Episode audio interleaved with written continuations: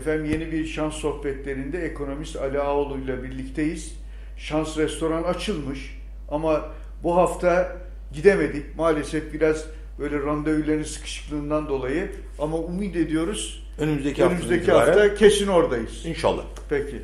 İyi olmuş, hayırlı olmuş. Açılmasına da sevindik doğrusu. Normalleşme. Ee, normalleşmenin tezahürleri, iz düşümleri. Evet. Evet. Şimdi e, bugün PMI de geldi. E, onu da konuşuruz. Ama e, ihracat yarın gelecekmiş. Orada da iyi beklentiler var. Fakat ben yine e, şu açığa satışla başlamak istiyorum. Geçen hafta üzerinde durdun. Zannediyorum biraz tepkiler filan da geldi. Olmaz mı? Ee, olmaması şey ama doğruları, gerçekleri de ifade etmemiz lazım. Neyse onları söyleyeceğiz. Biz üzerimize düşeni yapacağız.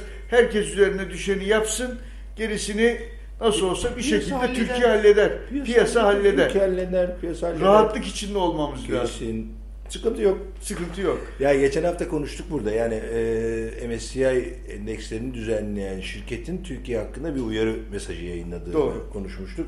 Orada aslında piyasaya ulaşılabilirlik açısından sıkıntılar var denmişti ve bu sıkıntıları da iki ana kalemde söylemişlerdi. Birinci ana kalem açığa satışın yasak olması, ikincisi de e, ödünç borç senedi piyasasındaki arızalardı. Evet. Şimdi e, açığa satış yapabilmeniz için sizin bir şekilde hisse senedine ulaşabilir olmanız gerekiyor.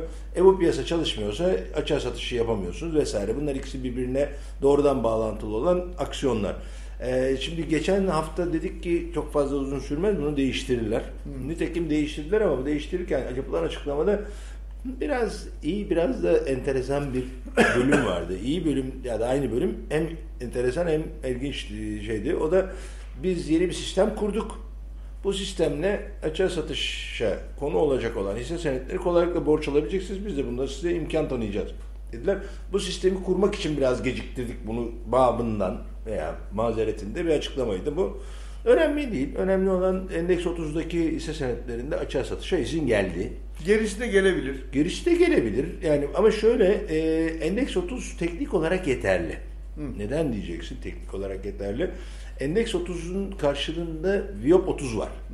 Şimdi piyasadaki katılımcıların birçoğu ki ben biz seninle bu muhabbeti geçen hafta yaptığımızda işte açığa satışa destek olan beni ve seni aslında dolaylı olarak bir takım çevrelere hizmet eden bir takım vatan hainleri olarak suçladılar. Hiç öne, önemsemiyorum doğrusu. Ne senin de benim pozisyonum var. Evet, yani ben kendi paramı yönetmiyorum yani. Ben de öyle. Ha, şimdi e, hiç, hiç, hiçbir çıkarımız yok burada. Sadece biz bizim burada söylemeye çalıştığımız piyasanın doğru çalışması için açığa satışında seçeneklerden biri olması gerektiğini ve fiyat dengeleme mekanizmasının veya adil ve doğru fiyat oluşmasının arkasındaki mekanizmalardan birinin ol- olduğunu söylemiştik. Nitekim bu gelen düzenleme hani zaten gelir demiştik geldi. Çok da gecikmedi. Yani bizim hani bir önceki haftaki sohbetimizden sonra bu sohbette artık bu açıklama yapıldı. Nedir açığa satış yani e, mesela bana Twitter'da bayağı bu konuda ciddi eleştiriler geldi ama onları uzun uzun anlatmak yerine bugünkü top şey sohbeti söyleşiyi bekledim ben o da şu. Şimdi açığa satışı yasakladınız. Soru bir. Açığa alışı yasakladınız mı? Yok. Şimdi açığa alış nedir? Kredi kullanarak istediğiniz kadar hisse senedi alabiliyorsunuz. Açığa satışın yasak olduğu bir yerde borsa sürekli yukarı gider mi? Çok rahatlıkla gider çünkü dengeleyici bir mekanizma söz konusu değil. E şimdi açığa alış serbest, açığa satış yasak. Burada suni bir fiyat oluşumundan söz ediyoruz. Yani açığa alışın e, serbest olduğu, açığa satışın yasak olduğu bir piyasada sağlıklı bir fiyat oluşumundan söz etmek mümkün değil bu bir. İki, Bir kere bunun düzenli sürekli olmasına zaten itiraz ettik.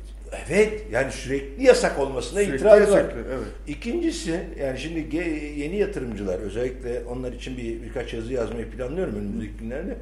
Ee, takım tutar gibi hisse senedi tutuyorlar. Hmm. Özellikle derinliği düşük olan kağıtlarda. Evet o çok dikkat Ha, çekiyor. takım tutar gibi hisse senedi. Ya öyle bir dünya yok arkadaşlar. Yani hisse senedinin bir değeri vardır. Bu değer de bilançosuyla yaptığı iş, bulunduğu sektör, bulunduğu sektördeki pozisyonu, bulunduğu sektörün geleceğe yönelik e, Beklentileri. beklentileri. Mesela çok basit. Kodak en sevdiğim örnektir benim.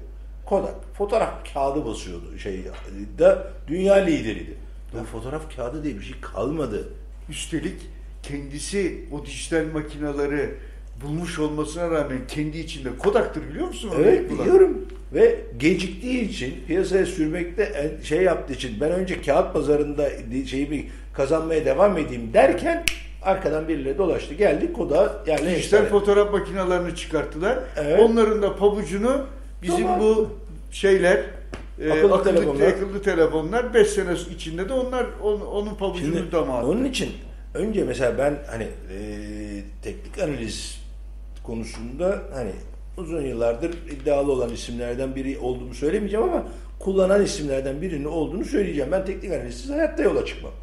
Ama herhangi bir hissenin, herhangi bir finansal enstrümanın teknik analizini yapmam için, bak yapmam için derken vakit harcamam, ona e, açıkçası o teknik analizi yapmaya lütfetmem için temel analizin doğru olması lazım. Temel analizi olan, sağlam olan bir e, finansal enstrümanın ben teknik analizini yaparım. Doğru. Yoksa birisinin manipülatif olarak geldiği, çok diye 1'e 20 yaptığı bir yerde ne teknik analizden söz edebilirsin ne bir şey. Önce temele bakacaksın. Temeli tutuyor mu bunun? Doğru mu?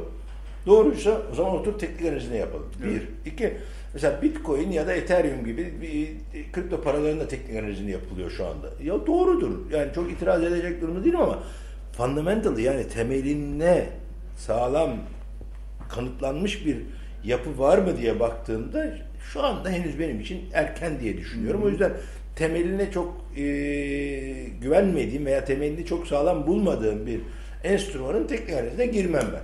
Yeni halka arz olmuş. İşte bilmem ne yapacak. Özellikle bu sağlık sektörüyle ilgili bir takım gelişmelerin olduğu dönemde bir takım hisse senetleri yüzde iki bin getiri sağladılar ve halen daha takım tutar gibi ona bakıyorlar. E teknik analizine bakıyorsun. Şöyle bir hareket var. Hiperbolik bir hareket var. Ya bu hiperbolik hareketin sürmesi mümkün değil. Hatta teknik analizde benim kullandığım başka bir teknik var. Öyle bir dairesel bir grafik çiziyorsun. Yükseliyor, yükseliyor. Daha fazla yükselebilmesi için tarihte geri gitmen gerekiyor. ya bu mümkün mü? Yani şimdi bir yerde kopacak bu iş yani arkadaşlar ısrar etmeyin. Onun için açığa satış günahmış gibi, kötüymüş gibi gösterilen bir şey aslında piyasayı dengeleyici bir unsurdur. Hatta ve hatta hatta ve hatta çok da iyi bir yanı vardır. Çok ilginç bir yanı vardır. O da şu. Temel analizi doğru olan bir kağıtta birisi fanatik bir şekilde açığa satıyor ise o hissenin gerçekten olması gereken değerin altında kalması için baskı yapıyor ise gün geliyor o temel analizi sağlam olan kağıdın karşısında hiç kimse duramıyor. Duramadığı zaman o açığa satmış olan da bu sefer pozisyonu kapatmak zorunda kaldığında gerçek değerine çok hızlı ulaşıyor. Doğru. İyi o da çünkü alıma geçiyor. Geçmek Stopluyor o da yani Başka zarar, şey. zarar kes noktasına geliyor ve şey. O yüzden hani baktığında açığa satışı günah gibi gören mantık çok doğru bir mantık değil. Ha şu var. Şimdi gerçekten ortada bir kriz vardır. Tabii, Taş onu taş da kalmamıştır. zaten, evet. Hani bir dönem arkadaşlar durun. Durun. Yani bir düşünün. Evet. Bir sakin için- olun. Bir sakin olun demek için böyle bir yasak getirebilirsin. Ama bu yasağı ila nihai devam ettirdiğin zaman kendine olan güveninden şüphe ettirirsin. Evet. O da zaten olmadı. Geri adım da atıldı. Atıldı. Şimdi bundan sonra birkaç tane daha geri adım atılması gerekiyor. Yani Biraz da onu da soracağım. Yani mesela normalleşmesi için sence daha da normalleşmeye geçebilmemiz için neler yapılması lazım? Borsa tarafında soruyorum. ya borsa tarafında şeylerde fiyat marjlarında yüzde 10-20 idi eskiden. Yani bir seansta 10, ikinci seansta yüzde 20'ye kadar Devre çıkarabilir. kesici. Devre kesici hikayesi. O 5 ve yüzde yani yüzde 5 yüzde 10'a getirilmiş. Onda yüzde 10 yüzde 20 20 getirirsen yani piyasa normale döndü demek için elde yeterince kanıt oluşur. Evet. Endeks 30'dan endeks 100'e de çıkarırsan açığa satışları zaten çok fazla bir sorun çıkmaz ama ben endeks 30 ile endeks 100'ün açığa satışı arasında bana göre çok majör bir fark yok. Yok, evet. Neden dersen bunu zamanında Viyop başkanlarıyla da ben tartışmıştım. Ee, hatta bir kontrat çıkarttılar. Ee, bu çıkartılan kontrat e, endeks 100 kontratının vadeleri arasındaki farkı alım satımını yapmak için çıkarılan bir ayrıca bir ayrı bir kontrattı. Fark kontratıydı. Ben de dedim ki bu çalışmaz. Bana başkan o zamanki başkan dedi ki neden çalışmasın? Hı, Neden çalışmasın? Ha dedim ki bunu endeks 30 için çıkarırsanız çalışır. Ama endeks 100 için çalışmaz. Çünkü endeks 30'un açığa satışa gelmesi, açığa satışa izin verilmesi aslında sağlıklı bir şey. Çünkü e, değil sadece yabancılar, yerli yatırımcılarda ki bunu ben zamanında yazdım. Dedim ki endeks 30 kontratı kritik bir kontrat bizde. Ve onun karşılığındaki o içindeki hisse senetlerinde e, açığa satış yapabilmek için bireysel yatırımcıların da kullanabileceği şekilde diyelim ki 25 bin liralık veya 5 bin liralık, 25 bin liralık ve 250 bin liralık havuzlar oluşturun. Onlar şeyde e, borsa ödünç pay senedi piyasasında e, emre amade olsunlar. Bunu yapmak çok zor değil. Emre amade olsunlar. Satmak isteyen birisi varsa oradan o havuzdan 25 bin ya 5 bin, 25 bin, 250 binlik bloklar halinde borç alabilsin. Gelsin burada satsın. Viyop'tan da alsın. Fiyat riskini hece etsin. Bir money market yani para, para piyasası işlemi yaratsın. Yabancıların yaptığı budur. Yani bakmayın siz endeks kontratında yabancılar işte 200 bin not longdalar, shorttalar vesaire deniyor. Ya onların yüzde doksanı yönlü işlemler değiller. Onların yüzde doksanı para piyasası işlemi yaratıyor. Yani aslında oradan teorik olarak, teorik olarak konuşuyorum. Yüzde beş faizle bir para şey para yaratıyor. Getiriyor bunu yüzde sekiz, on, on beşte bir yere plase ediyor. Aradan yıllık olarak yüzde on bir faiz kazanıyor mesela. Ama shortta ama, Ama longda ama shortta hiç önemli değil. Yani longda kazanıyorsa bu sefer hisse senetlerini satın alıyor, Viyop'u satıyor. Shortta kazanıyorsa hisse senetlerini satıyor, Viyop'u alıyor. Arada bir money market para piyasası o şeyi yapıyor, bir trade'i yapıyor. Evet. Ya da O şeyi yapıyor, ticaretin de yaratıyor. yaratılması için yani o alışverişin yaratılması için de bu ortamın olması, lazım. Olması lazım. Yoksa gibi o niye gelecek adam oraya? Ya, yapamıyorsanız. Tabii. Bir de bu bunun yarattığı bir başka problem var. Yani bu bir arbitrajdır. Arbitraj öyle bakıldığında spekülasyonun bir devamıdır. Spekülasyon iyi bir şeydir, kötü bir şey değil. Manipülasyondur kötü olan. Spekülasyonun bir devamıdır. Ben faiz oranlarının yükselmeyeceğini, düşeceğini düşünüyorum diyerek bir pozisyon alıyor. Veya yükseleceğini düşünerek bir pozisyon alıyor. Bir şey yapıyor. Ama buradaki pozisyonlar görece olarak küçük ve teknik olarak yönsüz pozisyonlardır. Yönsüz pozisyonlar için ve bunlar iyi tarafı piyasa fiyatını dengeleyici işlerdir. Yani bunlara öyle öcü, kötü, günah vesaire olarak bakmamak, lazım. Bakmamak lazım. Yani bu tür Parçasıdır bu. Özellikle vadeli kontrat, hisse senetleri vadeli kontrat. Şimdi mesela bana gelen yorumların bazıları vadeli de satsınlar.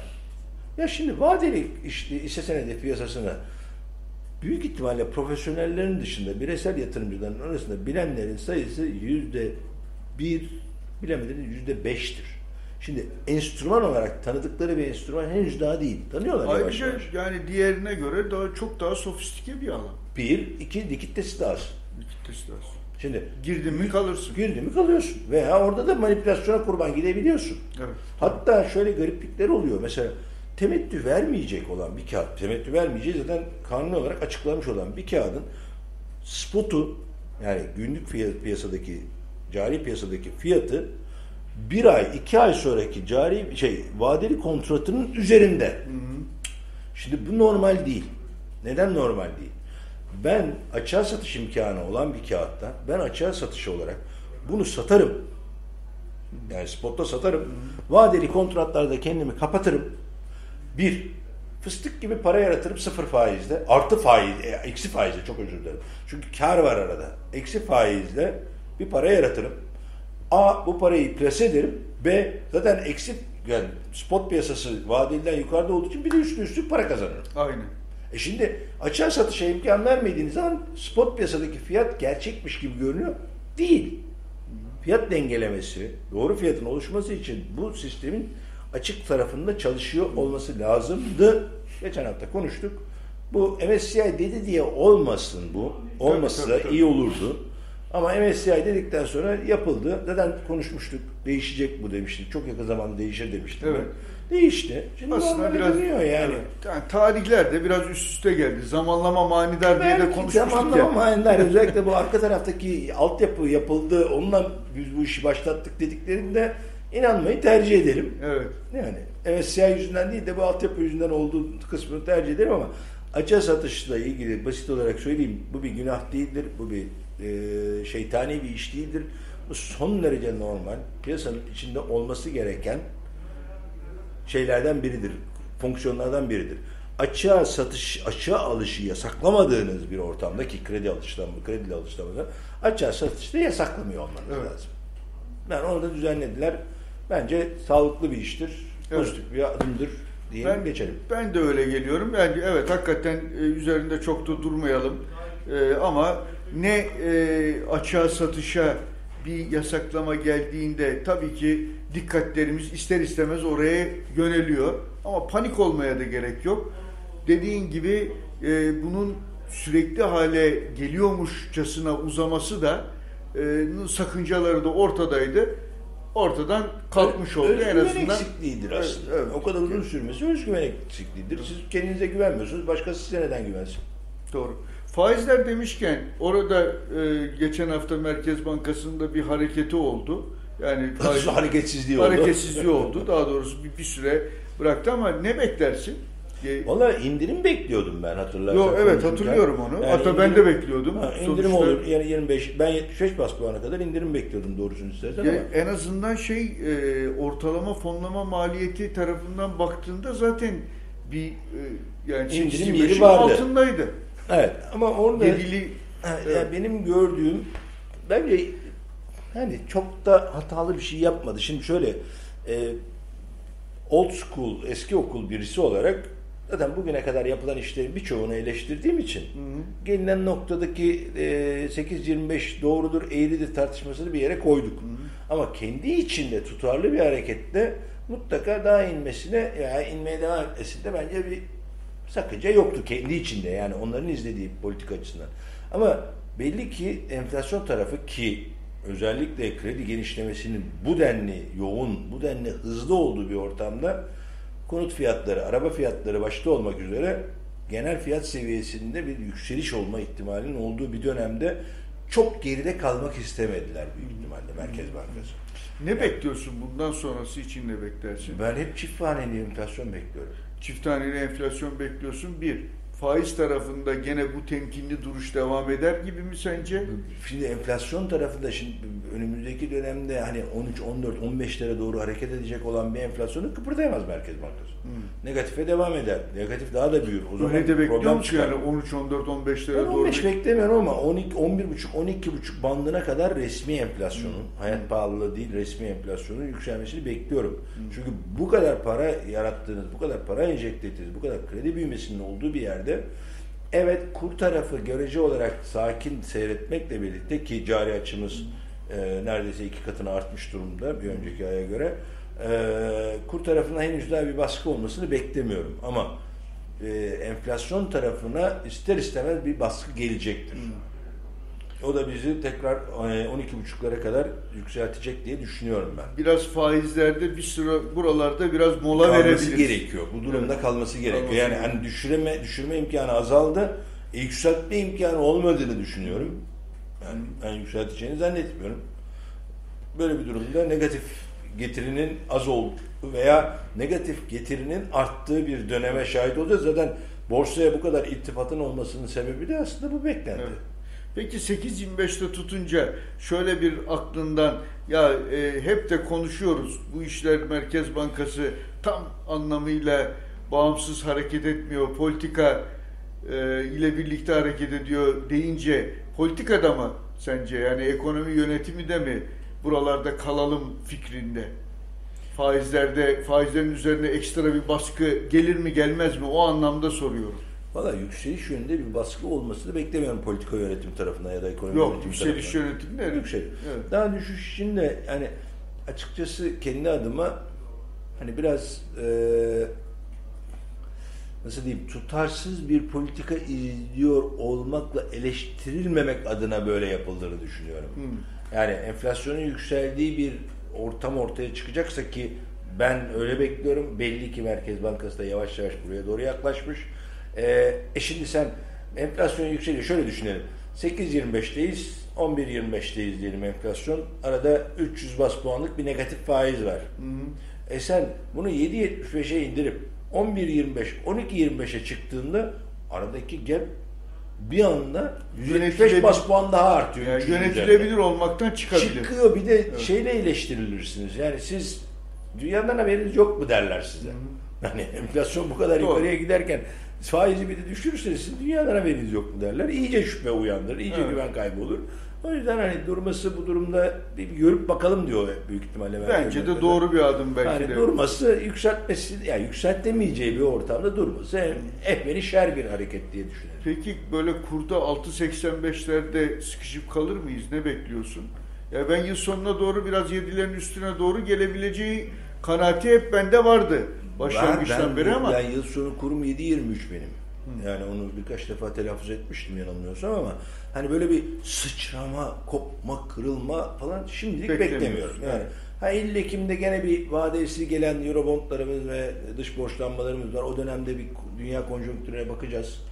Eğer hani kolay borçlanıp da kolay yeniden çevirebilirse bankalar bir kırılma, çık, çatlama, patlama olmaz. E bu arada- Çeviremezlerse biriken bir problem var ve eksi rezervler var bu arada arka tarafta. Bir artan, gittikçe artan bir eksi rezervler var. Mesela ben iş dünyasından birkaç arkadaşımla konuşuyorum. Diyorlar ki ya o zaman ortada bir problem yok ki bak bana para ve al diye bankalar yalvarıyorlar bana diyor. Yani şimdi neresi kötü bu piyasanın diyor. evet doğru. Tamam ya neresi kötü diyor. Krediye boğulduk. Ha şimdi ben de diyorum ki ha, bunlar hani şeyler e, sübvanse edilen bir takım işler ve sürdürülebilirlikleri ciddi olarak sorgulanmaya muhtaç olan politikalar e, bir süre sonra bunu biz Merkez Bankası kaynaklarında swaplarla döndürerek yapıyoruz diyor. Şimdi bu swapların büyümesi aslında net re- 6.85'te kalması bunun aslında bir şekilde dolaylı döviz satışıyla oluyor.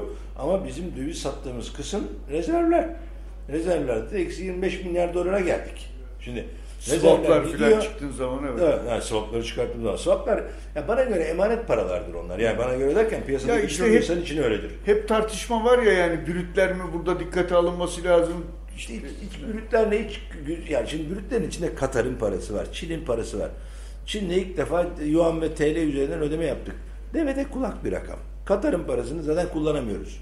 Evet. Kullanamayız o parayı. Orada görüntüde böyle vitrin süsü onlar. Yani vitrin süsü olan şeyler. Gerçeklerle bakalım. O yüzden nete bakmak lazım. Yani brütle hiç ne vakit kaybedelim. Samimi Doğru. olarak söylüyorum. Ne vakit kaybedelim. Ne onun şeh, şehvetine kapılalım. Yani orada öyle bir şey yok. Evet. Yani nete bakalım. Yani net çünkü gün olur devran döner. Bizi doğru yönlendirmez. Hayır, onu diyorum. Herkes parasını bizden çektiğinde biz neyle baş başa kalacağız ona bakalım biz. Hani biz Tamam. kendi yağımızda ne kadar kavrulabiliriz diye bakalım. Şu anda yağımız eksilmiş durumda tava yanıyor yani öyle bir durum var. Neyse. De- Tava ısındı diyelim. Peki. Şey Akbank şimdi biraz önce Eurobondlar vesaire filan Evet, dedin. Akbank'ın da bir Dünün iyi haberi bu. Evet, yani gerçekten iyi bir haber. Ee, o da şu. Şimdiye kadar yüzde 60-80 ben e, vadesi biten rakamı bilmiyorum. Ama sadece e, 500 milyon dolarlık bir e, arz için 7-7-25 dolar bazında e, olur diye beklenen bir ihraca 4 katı talep geldi. 6.80 civarlarında bağladılar. iyi 7'nin altı. 7'nin altı ama yani bunun içindeki masrafların ne kadar olduğunu bilmiyorum ben. Yani o masraflarla birlikte o büyük ihtimalle 7'nin üzerine çıkmıştır diye düşünüyorum ama e, bu iyi bir haber. En azından döndürebiliyoruz borcu. Bu aynı zamanda kötü bir haber. Neden? E, 0.025 FED faizinin olduğu yerde 8.5-9 Türk lirası faizinin olduğu bir yerde 6.80'le kur riskini içinde barındıran bir borçlanma yapıyorsun. Ucuz bir para mı diye baktığında çok ucuz bir para değil. Şimdi e, aynı zamanda mevduatta şu anda 1-2 arasında yüzde 1-2 arasında mevduat faizi verdiğin dolara göre 6.80 hayli yüksek bir maliyet. E, banka olarak baktığında bunu Akbank veya diğer banka olarak baktığında çok fark etmez. Onlar büyük havuzun içine koyduklarında ortalamada etkisi görece olarak yukarıya doğru olsa bile çok büyük bir etki yaratmaya olabilir. Büyük havuz çünkü bilançonun Tabii. pasif tarafına baktığında 500 milyon dolar küçük bir rakam orada. 6.80 maliyet de onun için de küçük ama hacmi büyütüp burada katlayıcı veya işte kaldıraçlı kredi imkanı yaratacağı için belki bunu daha fazla kullanabilirler. Belki değil daha fazla kullanabilir bankalar ama hani tek başına baktığında da 6.80 maliyet dolar bazında 8.75 TL'nin veya 9 TL'nin olduğu bir yerde içinde kur riski barındırırken 7 diyelim. Evet. Yani 200 bas puanlık bir farkı var. Çok ucuz bir kaynak değil. Değil. Ya şey Ama diye de döndürebiliyor olmamız. Evet ben de o tarafını Yabancıların, yabancıların halinden Türkiye'ye tamamen dükkanı kapatıp gitmemediği Evet. açısından e, önemli. Yani pozitif bir şey.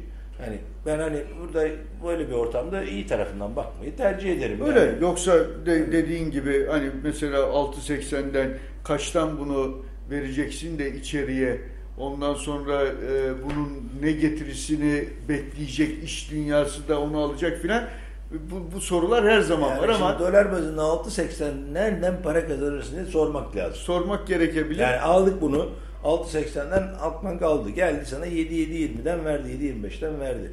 %7.25 dolar bazında getiri sağlayacaksın veya sağlayabilen kaç işletmemiz, kaç sektörümüz var diye baktığında biraz düşünmek lazım. Düşünmek lazım ama hafif hafif de bir canlanma Hani şu anda ikinci dalga endişeleri devam ettiği için yeni bir zıplama çok e, op- kopup gitme beklemiyorum.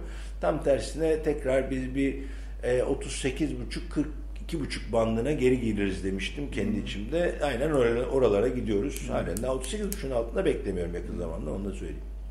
Peki hemen istersen turizme Sen onu söyle hemen turizmde çünkü Avrupa Turizm- bize şey yapmadı. Yok, e, yapmıyor. geçiş, geçit vermedi. İşte iki yarın yani e, neyse tarih çok çok önemli değil. Yani bizim e, hem Dışişleri Bakanı hem de Turizm Bakanı Almanya'yı ziyaret ediyorlar. E, bakalım orada biraz daha zorlayacaklar ama yani e, tabii Avrupa Birliği çok orada pazarı bu sene paylaşmak istemiyor. Kendi içinde tutmak istiyor. Turizm bakımından maalesef e, sene sonunda biz hem turist sayısı hem de turizm üzerinden yapılan alışverişte çok iyi rakamlarda olmayacağız. Bu seneyi 15 milyar dolar gelirle kapatırsak çok iyi. Bence de. Yok ilk çeyrekte 4,5 olduğu için söylüyorum. Hani yani baz etkisinden dolayı. Evet, evet ilk çeyrekte zaten 4,5 var cepte olduğu için. elde var. Evet, elde var. Yani bir 10'da e, belki Eylül'den sonraki daha doğrusu Ağustos. Yani aslında Haziran'dan itibaren biz ufak ufak bir hareketlenme göreceğiz. İç turizmde var. İç turizmde var. Dışarıdan henüz sıfır. Sıfır. Ama- Gelemiyor. Sınırlar Evet. kapalı. Şimdi şey başlayacak. Uçak. Uçaklar başlayacak. İlla kaçanlar olacaktır. Her şeyi dinlemeyenler mutlaka olacaktır. E biraz da bizim e, yurt dışında yaşayan vatandaşlarımız var. Onlar da gelecektir. Akmasa da damlar diyoruz. Akmasa da damlar. Ufak ufak bir şeyler olur. Onlar turizm hanesine gelir. Ee, Yunanistan'dan geleni olur. Bilmem Bulgaristan'dan geleni olur. Unutmayalım ki biz o satın alma e, Yani. O sınırlar paritesi... açık mı bu arada? Ha? Kara sınırlar açık mı? Açıldı mı? Kara sınırları şey için açık. Tra- Kargo için açık. Kargo için açık. Yok hayır henüz daha gelmedi. Yani, ha. Hayır, ben diyorum ilerleyen günlerde Hayır, gelebilir. Ufak tefek alışverişe bir şeylere gelenler olur. İran'ı bilmiyorum. Orası daha e, şey değil. Gelmeseler mi? Ama benim gördüğüm öyle. Altın için ne diyorsun? Ee, kritik 1785 seviyesi var orada. 1785'i daha önceden birkaç defa test etmiştik. Şimdi 1787-88'lere kadar geldik. Yakın vadedeki kontrattan bahsediyorum. Ee, bu seviye aşarsa 1900 Aşarsa. E, aşarsa hı. 1900'lere doğru bir hareket olacak gibi görünüyor. Yani Evet. yeni zirve görülür mü dersen şimdilik yeni zirve görmüyorum. Ben yani 1835 var bir tane daha. ikinci ara seviye. Ara durak diyelim.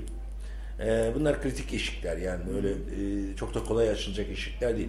1785 öyle, 1835 öyle. Gümüş bu arada yani gümüş de eşlik ediyor şu anda ama öyle çok gönüllü bir eşliği yok. Ee, 32 30'da şey 18 30'larda gümüş. Gelsem mi Ha, gelmesem mi? gelsen beraber gidelim mi yola gitmesek mi? Çünkü sen çok büyük ağır abisin beni çok kale almıyorsun falan diyor Gümüş. Hı hı. Gümüş desteklemiyorsa altı yükselişleri Başka değerli metaller destekliyor mu? Hayır onlar zaten kendi hallerinde. Onlar özellikle endüstriyel taraftaki sıkıntılardan dolayı çok fazla hareket edemediler. Hareket edemediler. Yani gümüş de endüstriyel metallere yakın bir metaldir. O yüzden altınla çok Doğru. birebir hareket etmez ama tarihsel olarak gerçekten tarihsel olarak gümüşle altının hareketi birbirleriyle koordineli olmak durumunda. Şu andaki ara nasıl? Ee, altın lehine çok açık. Ne kadar şu an Ee, sıralar? yani onların arasındaki benim agu paritesi dediğim rakam e, 115'lere yanılmıyorsam çıktı. Şu anda 95'lere düşüp tekrar yukarıya çıkmış durumda. En son rakamı bilmiyorum ama altın lehine giden bir açıklık var. Altın yani yüzleştirme- ellilerin falan çok üzerinde. o çok çok üzerinde 55'ler yani onun uluslararası şey pardon tarihi ortalaması benim izlediğim 95'lerden bu, bu yana olan ortalaması ki daha eskisi de benzerdir onun. 55-65 bandıdır en yükseği. Bir ara 30'lara düştü o gümüşün 50 dolarlara çıktığında orası biraz gümüş lehine abartılmıştı. Normalde bunun 55-65 arası agu paritesi dediğim benim. Şu anda 95-100 seviyelerinde dalgalanıyor. Onun inmesi lazım. Bu şu demek gümüşün altına göre daha fazla değer kazanması gerekiyor.